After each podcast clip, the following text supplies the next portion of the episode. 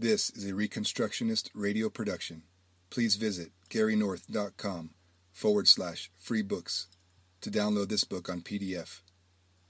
The title of this book is Westminster's Confession The Abandonment of Van Til's Legacy by Gary North, Institute for Christian Economics, Tyler, Texas. Copyright Gary North, 1991. Chapter 4 A Negative Confession is Insufficient.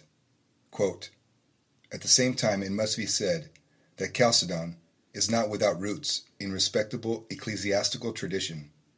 It is, in fact, a revival of certain teachings contained in the Westminster Confession of Faith, at least in the Confession's original formulations. These particular elements in the Confession, long since rejected as manifestly unbiblical by the mass of those who stand in that confessional tradition, as well as by virtually all other students of the Scriptures, have been subjected to official revision. The revision, however, has left us with standards whose proper legal interpretation is perplexed by ambiguities, and the claim of Chalcedon is that it is the true champion of confessional orthodoxy. Ecclesiastical courts operating under the Westminster Confession of Faith are going to have their problems. Therefore, if they should be of a mind to bring the Chalcedon aberration under their judicial scrutiny. Meredith G. Kline, 1978. The first published, full scale, uncompromising academic critique of the position known as theonomy, or Christian Reconstruction, came in 1978, five years after the publication of Rushdoony's Institutes of Biblical Law and my introduction to Christian economics, and one year after the publication of Greg Bahnsen's Theonomy and Christian Ethics. It came from Meredith G. Kline, a professor of Old Testament at both Westminster Seminary and Gordon Conwell Theological Seminary. While he was at Gordon Conwell, Dr. Kline wrote an essay for the Westminster Theological Journal, quote, Comment on an Old New Error, It was a review of article of Bahnsen's Theonomy and Christian Ethics. This Gordon Conwell connection is, in my view, extremely important in the whole Westminster Seminary versus theonomy debate. The kinds of criticisms emanating from the Klinite graduates of Gordon Conwell are of a very different style and content from those coming from within the traditional Presbyterian and Reformed camp at Westminster. The publication of Kline's essay involved a very peculiar review procedure. First, the main section of Bahnsen's book had been accepted by Westminster Seminary in 1973 as his THM thesis. This fact should never be forgotten by the readers of Westminster's Confession and Theonomy, a Reformed critique. Second, Reverend Bahnsen was not allowed to reply to Kline in the WTJ. Here is how I described the problem in the 1979 80 issue of the Journal of Christian Reconstruction when I published Bahnsen's reply, quote, M. G. Kline on Theonomic Politics, Dr. Kline and the editor of the WTJ in 1978, W. w. Robert Godfrey, have had 11 years to lodge a complaint against the accuracy of my statement. They never have. As editor, I wrote, quote, We want to be fair. We offer Dr. Kline the right to reply to Dr. Bahnsen's piece. We did not make a verbal deal with Dr. Bahnsen, as the editor of the Westminster Theological Journal made with Dr. Kline, that no one will be allowed to publish a rebuttal to his essay. From 1978 to this day, Dr. Kline has remained steadfastly silent in print regarding Dr. Bahnsen's books and views. Given the devastating thoroughness of Dr. Bahnsen's 1979 reply, one can hardly blame him. I still believe, as I said in my 1985 prologue to Dr. Bahnsen's book, By This Standard, that this exchange was a case of Bambi meets Godzilla with Bambi actually having launched the attack. In any case, the traditional rule of formal debating should be borne in mind by the reader. The second rebuttal is where the debate is usually won or lost, if the debaters are of equal talent. Dr. Kline never offered a first rebuttal. He apparently does not believe in debate. Now, however, a dozen years after Kline's essay appeared, the faculty of Westminster Seminary has offered a kind of first rebuttal. Well, not exactly. A rebuttal assumes that a debater is defending his initial presentation. What is glaringly obvious in Theonomy, a Reformed critique, is the absence of any contribution by Dr. Kline. Two of the essays, by Frame and Poythress, are basically critical of Kline's position, and a third, by Moises Silva, is specifically critical. It is the members of the Gordon Conwell faction who seek to defend Kline in this book. These are men who are fellow travelers with the Wheaton College Christianity Today InterVarsity Axis, which I have described elsewhere as trendier than thou evangelicalism. What is noticeable about Westminster's collection of critical essays is its threefold division. The quote, biblical law without its most rigorous civil sanctions, quote, group the Church Concern Group, and the Gordon Conwell Group. The activists are members of the Gordon Conwell Group. They are the ones who are most upset with the political and economic views of Christian Reconstruction, for example, the Old Testament's case laws. Kline's Confession Kline made it clear in 1978 that his objection was to the work of the original Westminster Assembly, 1643 to 1647. Those men, sometimes called the Westminster Divines, were in Kline's view confused theologically. Their work needed major revisions. While he refused to specify precisely what revisions to the confession were later made, or when, he must have had in mind the revisions suggested by the Presbyterian Church in the USA. Suggestions made in the same city, Philadelphia, in the same week that the Constitutional Convention began, May 28, 1787, and approved by the synods during 1788, while the ratification debate of the U.S. Constitution was also going on. Those creedal revisions were made in part because colonial Americans had adopted a great deal of Scotland's post Newtonian 18th century Unitarian natural law theory, as had the framers of the Constitution. By 1788, both the political revolutionaries and the theological revolutionaries in Philadelphia were ready to impose a new covenantal order on the new American nation. Philadelphia has become the model for the defenders of political pluralism. Nevertheless, the revision of 1788 altered only a few words of the Westminster Confession, but those words were covenantally crucial. The supposed biblical basis of adhering to the theological and philosophical foundations of that 18th century national covenantal order was exposed as philosophically fraudulent by Cornelius Van Til. Van Til's unwavering rejection on biblical grounds of all common ground philosophy and all natural law theory destroyed the intellectual possibility of the American synthesis between Christianity and neutral humanism. So did the work of Charles Darwin and his successors. So has the, the U.S. Supreme Court. The question for Bible affirming Christians today is this what now? Hardly anyone wants to think about it. Even fewer want to ask the questions in public. But for those who call themselves disciples of Van Til, the question cannot be honestly deferred. Nevertheless, most of his academically tenured disciples have done their best to defer it for a generation. The latest example of this deferral is Theonomy, a Reformed Critique. Judicially speaking, both campuses of Westminster Seminary are located in Philadelphia. Theonomists come to the Westminster Confession with a principle of interpretation, hermeneutic, similar, though not identical to the one they use with the Old Testament. Theonomists assert, with respect to Old Covenant civil laws and their specified sanctions, that anything not rejected by the New Testament, either specifically or by implication, is still in effect judicially. Similarly, unless the Westminster Confession has been revised, all of it should be accepted as still binding on those who swear allegiance to it.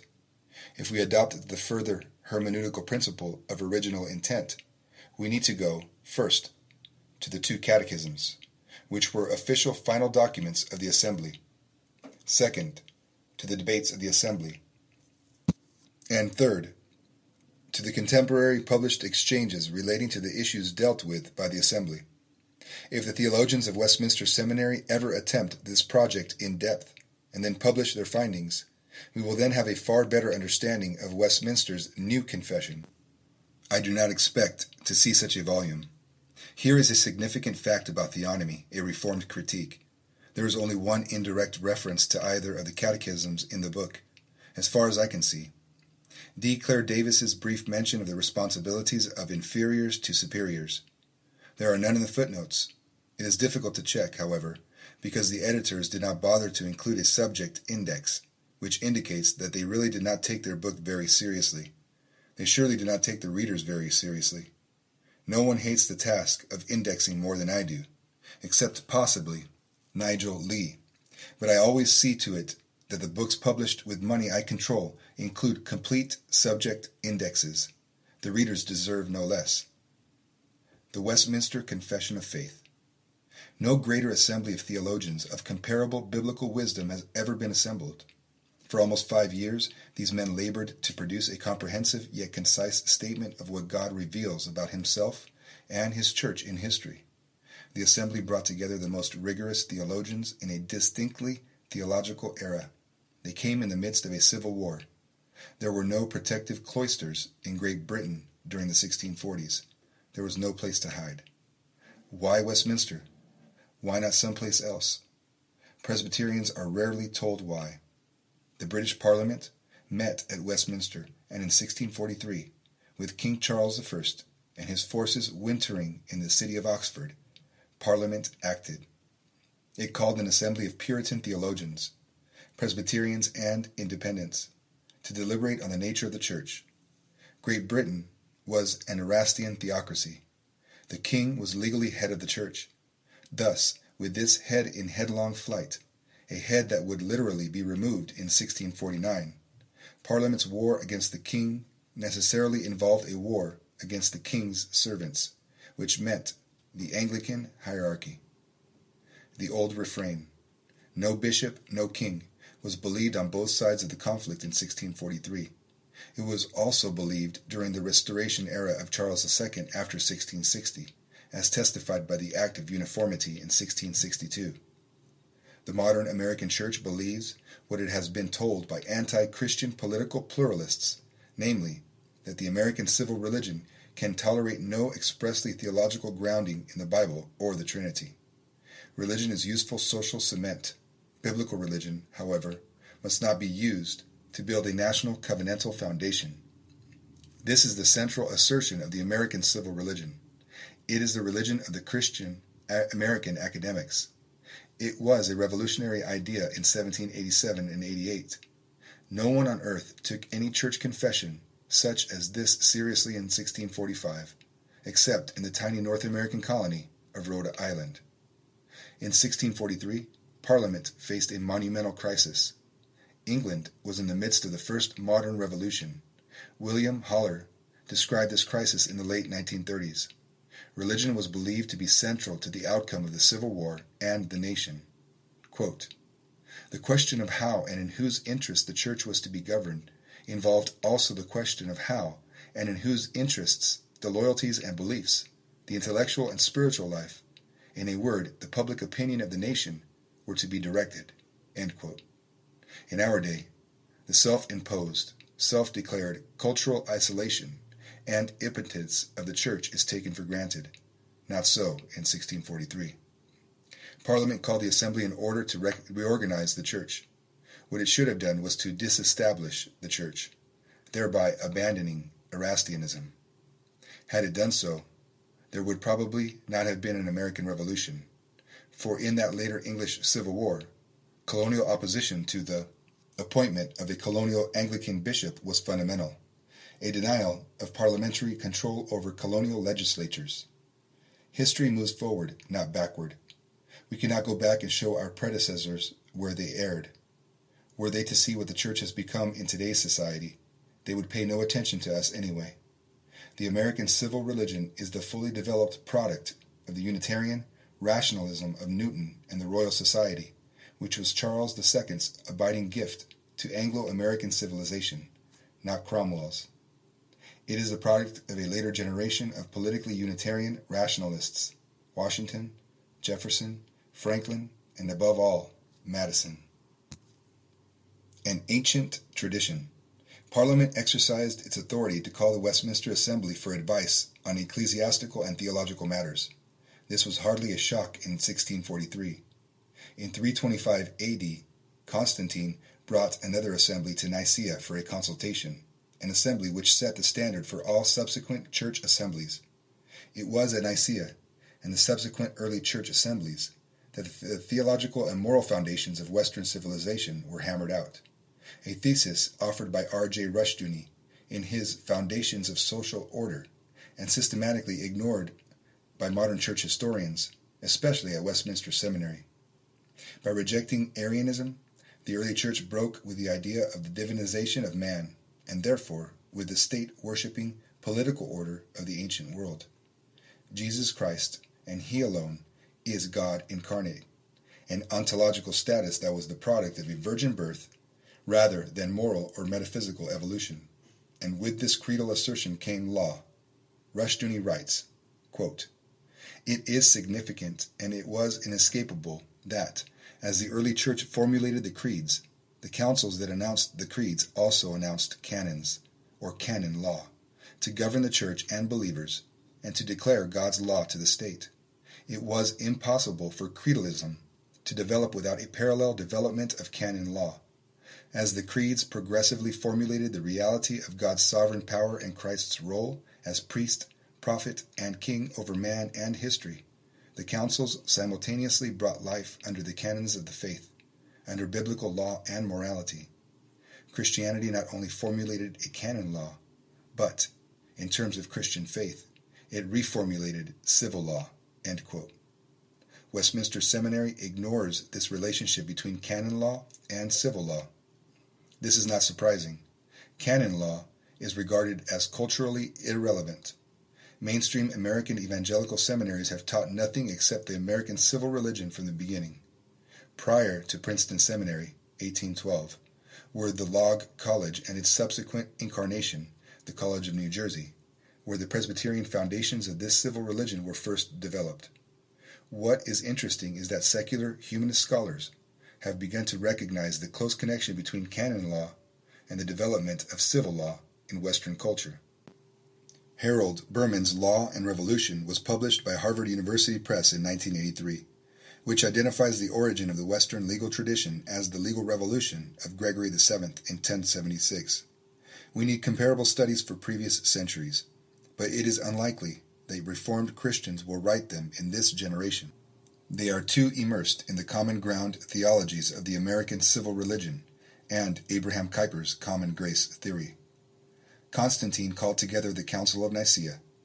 It is this appeal back to Constantine's precedent that alienates the modern Christian defenders of religious and political pluralism. They see clearly that the intellectual conflict within the Church over the legitimacy and possibility of Christendom has always been between the Constantinians and the Pietists, and they have self consciously sided with the Pietists. The idea of a Christian ruler in an explicitly and legally Christian society is morally repugnant to them. They prefer to believe in religious neutrality, natural law, and a civil government that imposes sanctions other than those specified in the Bible. Those colonial Presbyterians who share this outlook revised the Westminster Confession of Faith to remove this one minuscule trace in the creed of the subordination of the civil magistrate to God. For the civil magistrate is not entitled to call a church assembly for council, then he surely is not required by God to listen to any pronouncements by such an assembly. If there is absolutely no legal connection between church and state, then there is no judicial obligation for a civil magistrate to listen to a church council.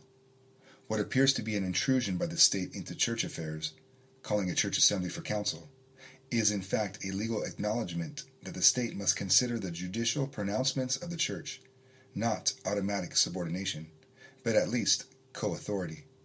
The political pluralists recognize this and have therefore denied the right of the church to tell the state what the Bible requires of its magistrates. Then who should tell magistrates what is required of them? The sovereign people the creators and sole enforcers of the civil covenant. Who then is the God of such a national covenant? The offending clause. Having been called into session by Parliament, the Assembly had no qualms about adding this justification of Parliament's act. Quote, As magistrates may lawfully call a synod of ministers and other fit persons to consult and advise with about matters of religion, so if magistrates be open enemies to the church, the ministers of Christ of themselves by virtue of their office, or they, with other fit persons upon delegation from their churches, may meet together in such assemblies. 31. 2. This was a twofold justification. One, why they came to Westminster, and two, why they were taking over control of the church from the king and his bishops. The open enemy to the church was clearly Charles I. The Puritans of New England were in New England because of him and his father, James I. The Puritans did not need to be persuaded about the theological legitimacy of a synod to deal with Charles I, or the call by Parliament to assemble. They responded with enthusiasm, and they sat for four long years to complete their work. It is this clause that the American revision of 1788 removed. It is this clause that still retroactively bothers the consciences of those who profess allegiance to the revised Westminster Confession of Faith. Why? The clause no more authorizes the magistrate to tell the church what to conclude than the Arian emperors could lawfully tell the early church what to believe. The magistrate calls the synod only for consultation. Aye, there's the rub.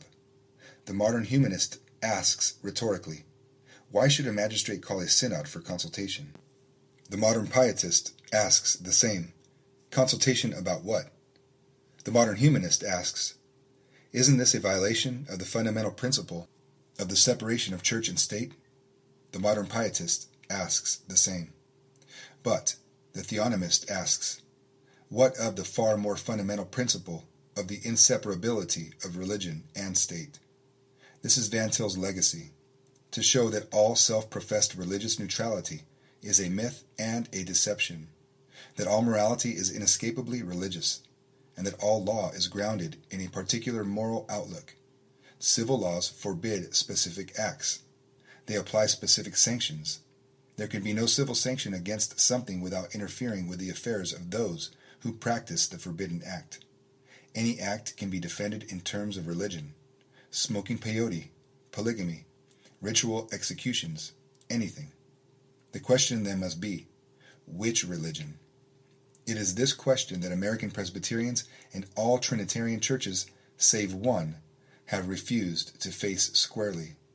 That lone holdout is the tiny Reformed Presbyterian Church of North America.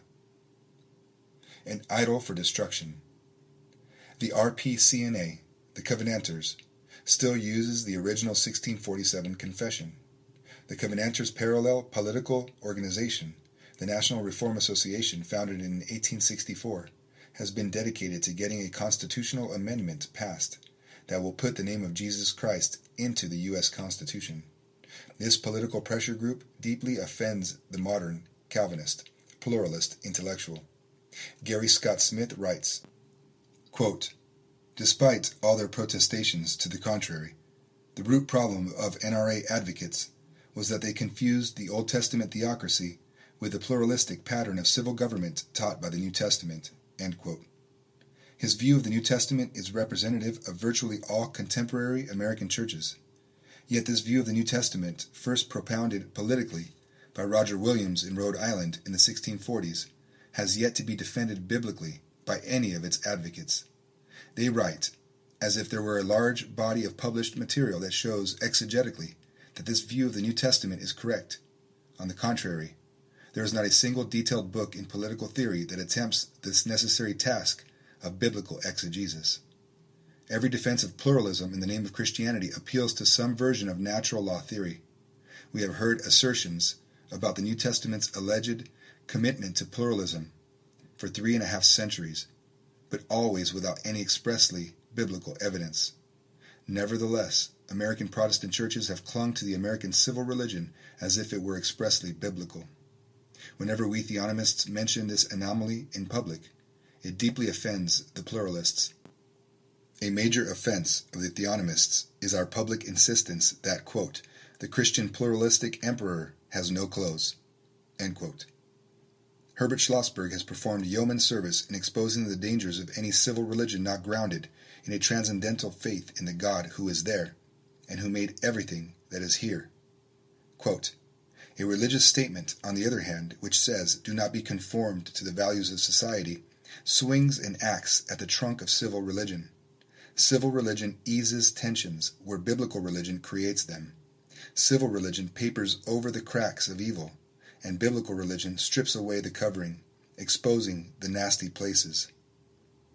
The American civil religion has become an idol. Schlossberg warns us regarding idols.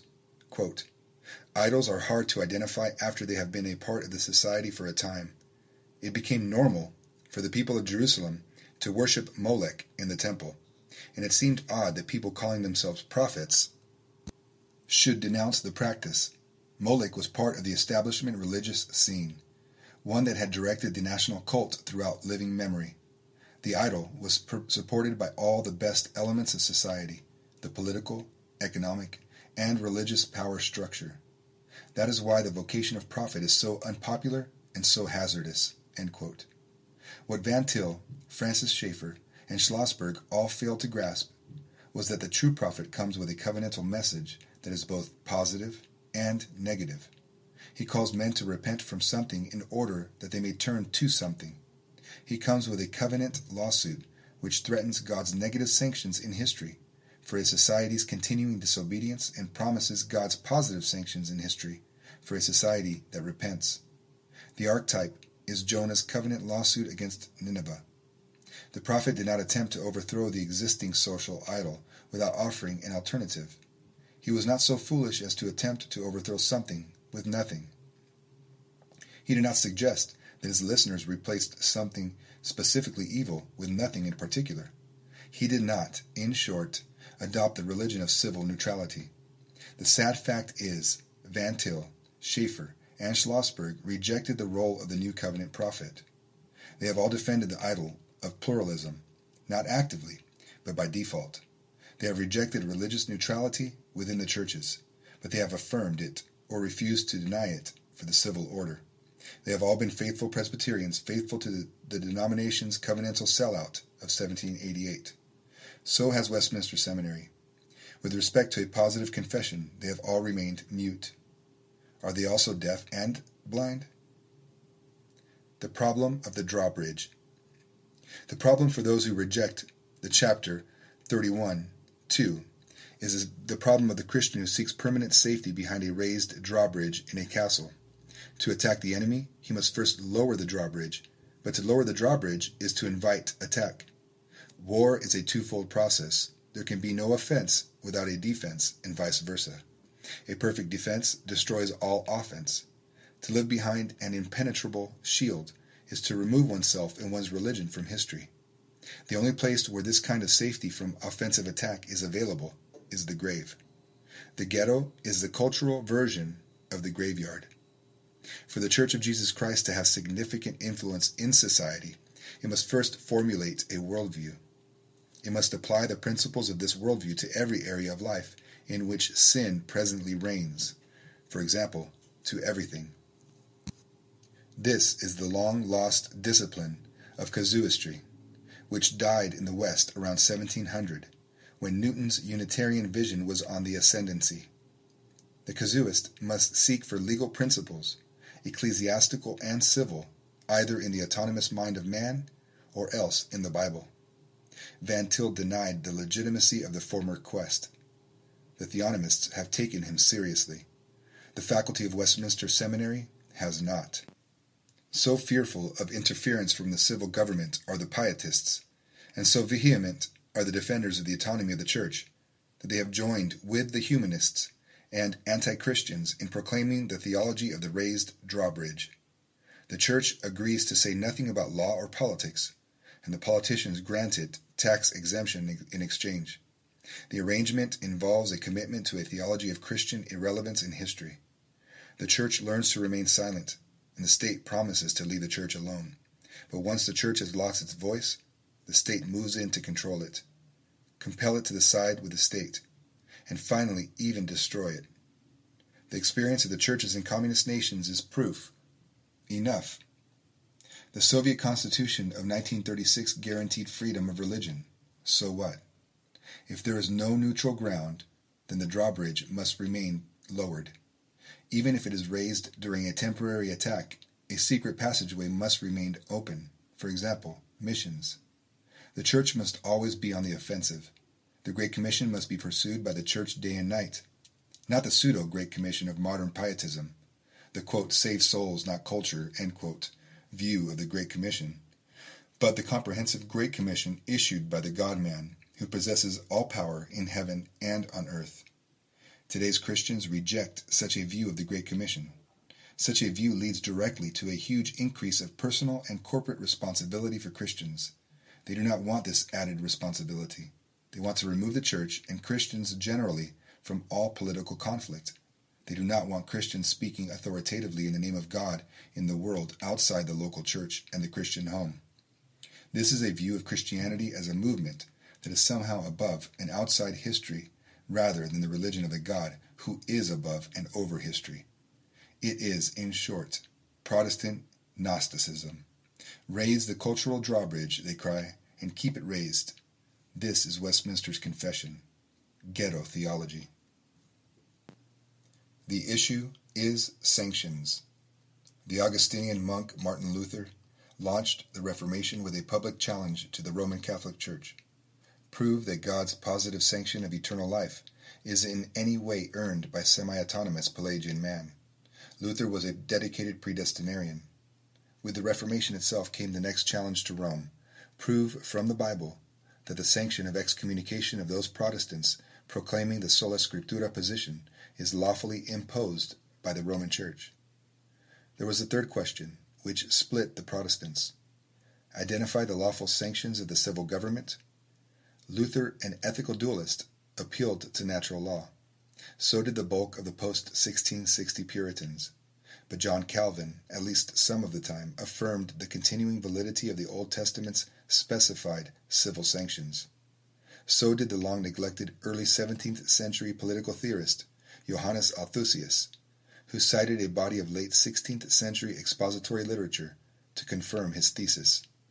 So did Hugo Grotius, in the early years of the century.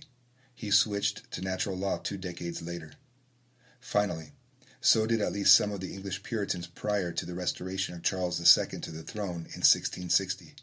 It was only after 1660 and the immediate rise and triumph of Newtonianism that contractual natural law theory totally replaced covenantal biblical law theory in the thinking of Presbyterians. The reader needs to ask himself this question if the specified civil sanctions of God's Old Covenant law are no longer binding on modern civil governments, then how can any aspect of God's moral law still be binding in the civil realm? If the answer is natural law, then how can Van Til's critique of natural law and man's self proclaimed autonomous reason be correct? If the answer is not natural law, but not biblical law either, then what is the answer? This is the crucial question, intellectual and practical facing the Christian world in general, and Westminster Seminary in particular. Without so much as a footnote, Van Til threw out political pluralism's baby with the scholastic and Newtonian bathwater. Yet Westminster Seminary simultaneously, number one, parades itself as a spiritual heir of Van Til, and number two, defends the ideal of political pluralism. This has been Westminster Seminary's epistemological problem for a generation. If Van Til is correct, then religious, intellectual, and political pluralism cannot possibly be correct. Is Westminster Seminary going to abandon Van Til publicly in favor of modern political pluralism? Or scrap pluralism publicly and defend Van Til? Theonomy, a Reformed critique, once again has dodged the issue. This being the case, allow me to state the issue once one more time. Civil law, at the very least, is the realm of negative sanctions.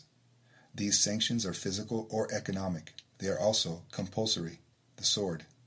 There is an inescapable principle in all civil government no sanction, no law. As the New England Puritans put it in their 1647 law code, quote, the execution of the law is the life of the law. In 1973, I put it this way in Appendix 4 of Institutes of Biblical Law and I even put it in italics. Quote, if covenant law is binding, then covenant law enforcement is equally binding. Theonomy, a Reformed Critique, is Westminster Seminary's long delayed attempt to respond to the implications of this easily understood statement, although no contributor cited it. The reader must judge the competence of this response. Westminster's Confession is my attempt to assist the reader. The issue is the ascension. As he reads this book in the Westminster Book, the reader should ask himself this question quote, What role in Westminster Seminary's theology and social theory does the doctrine of Christ's bodily ascension to the right hand of God play? It is not sufficient to announce that Jesus rose from the dead bodily. It is not sufficient to refer continuously to Christ's resurrection. That he rose from the dead is significant. That he ascended to the throne of God is equally significant. He is both King of kings and High Priest as a result of his ascension to the throne of God. The following question is inescapable. Quote, what is the relationship between the biblical doctrine of the ascension and the biblical doctrine of New Covenant history? The best place to begin such a study is Calvin's Institutes. In Book 2, Chapter 16, he discussed the Apostles' Creed. He discussed the implications of Christ's ascension in parts 14 through 16. He said that it was the ascension that transferred power to Christ, and from him to his church. He tied the doctrine of Christ's ascension to the doctrine of God's kingdom in history. Quote, now, having laid aside the mean and lowly state of mortal life and the shame of the cross, Christ, by rising again, began to show forth his glory and power more fully. Yet he truly inaugurated his kingdom only at his ascension into heaven. His departure allowed him to send the Holy Spirit, John 16:7. Quote, As his body was raised up above all the heavens, so his power and energy were diffused and spread beyond all the bounds of heaven and earth. Quote. Quote, he therefore sits on high, transfusing us with his power, that he may quicken us to spiritual life, sanctify us by his Spirit, adorn his church with diverse gifts of his grace, keep it safe from all harm by his protection, restrain the raging enemies of his cross and of our salvation by the strength of his hand, and finally hold all power in heaven and on earth. All this he does until he shall lay low all his enemies. 1 Corinthians 15:25. Psalm 110:1. Who are our enemies too? And complete the building of his church. This is the true state of his kingdom. This is the power that the Father has conferred upon him until, in coming to judge the living and the dead, he accomplishes his final act. Finally, what is the relationship between the biblical doctrine of sanctification, definitive, progressive, and final, and the biblical doctrine of the ascension? What is the role of the doctrine of progressive sanctification in Westminster's Confession? Is progressive sanctification in history restricted to the regenerate heart, the institutional church, and Christian families? If so, on what biblical basis is it limit, so limited? Why can't there be progressive sanctification in civil government? Why not in the economy? There was under the old covenant, quote, But thou shalt remember the Lord thy God, for it is he that giveth thee power to get wealth, that he may establish his covenant which he sware unto thy fathers, as it is this day. Deuteronomy 8:18. Why not progress in society generally? What about in education, science, technology? Does Westminster's faculty have a doctrine of progress for New Covenant history? Can any amillennialist or premillennialist have a doctrine of progress for New Testament history? Conclusion These are a few of the questions that we hope Westminster's faculty will answer someday. But will we have to wait another 17 years? The Reconstructionist Radio Podcast Network brings to you a complete lineup of podcasts where you will hear practical and tactical theology. Our desire is not simply that you consume our shows, but that you also live out your faith in every area of life. We can talk all day long about these things, but if we fail to put them into practice, then we fail as ambassadors of Jesus Christ our King. Subscribe now to your favorite Reconstructionist Radio Podcast Network shows, or you can subscribe to the Reconstructionist Radio Master Feed where all of the content we produce, including the audiobooks and audio articles, will pop up as soon as they are available. And don't forget to visit ReconstructionistRadio.com to volunteer as a narrator or to partner with this ministry financially. May the Holy Spirit stir you into action for Christ and His kingdom